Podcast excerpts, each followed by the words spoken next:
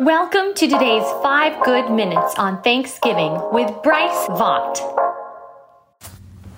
I think it'd be good to start this week off with a bit of a confession.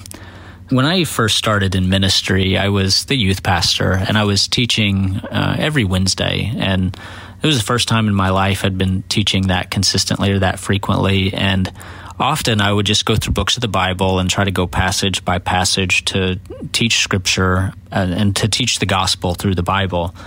And one week I was preparing for a message and it was early fall and I came across a passage that really emphasized the importance and necessity of being grateful, having a grateful heart and expressing thanksgiving to God. And I thought to myself, this would be a great passage for when we do our youth Thanksgiving service. And I don't think there's anything wrong with that. I think it's important around the holidays to, to teach on Thanksgiving. Here we are, the week of Thanksgiving, and we're doing a podcast on Thanksgiving for this week.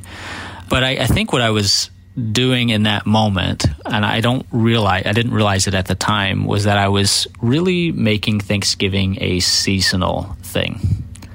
When for us as believers, Thanksgiving shouldn't just be seasonal. This really should be a constant heart posture. Um, and I, I, really, for the week, I want us to look at one particular verse that we'll kind of flesh out through through the week, every day, or every day this week, and it's in Ephesians chapter five, verse twenty, where the apostle Paul is instructing the church, saying that we should be giving thanks always and for everything to God the Father in the name of our Lord Jesus Christ. And again, you think about the Apostle Paul in the early church, they didn't have a Thanksgiving holiday, so he wasn't, they didn't necessarily have in mind a seasonal habit. For them, this should be a way of life for us as believers.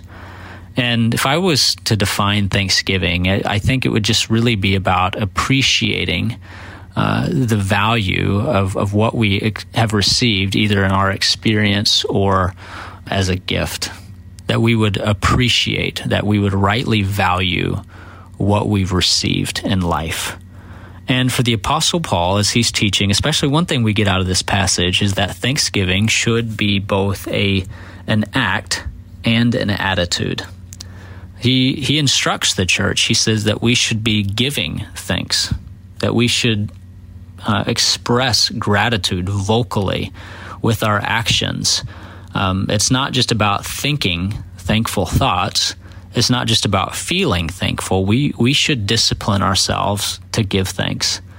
And this makes sense. I mean, as we've grown up with with good parents, that whenever we received a gift from either a grandparent or a relative or a friend, our parents would encourage us and reinforce us to consistently say thank you to receiving something. That that is a healthy discipline. But the reality is, it shouldn't just be a discipline to where we say thank you but don't feel thankful. We need both.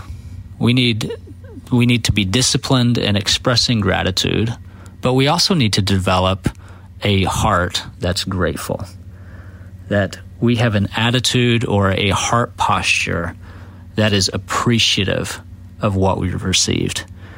And this is they go hand in hand. It's not one or the other. And I, I think having a discipline of expressing thanks helps develop a heart that is thankful.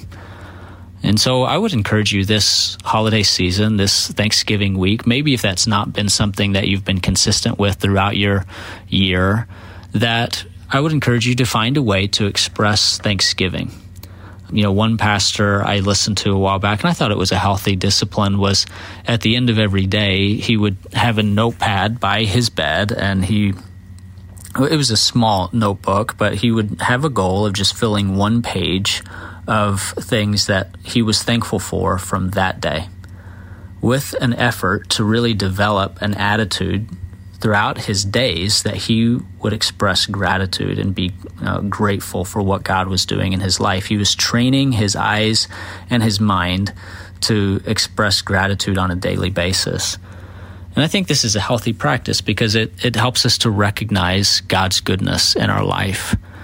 And so, whether you start that this week for the first time, or maybe this is a practice that you've put in your life for uh, many years, our goal as as people of faith would be that we would uh, be aware of God's goodness in our life, that we would express gratitude to both God and to others, and that we would demonstrate thanksgiving in a way that pleases Him, that it would be both a discipline, an act that we express, and it would be a heart uh, that is true.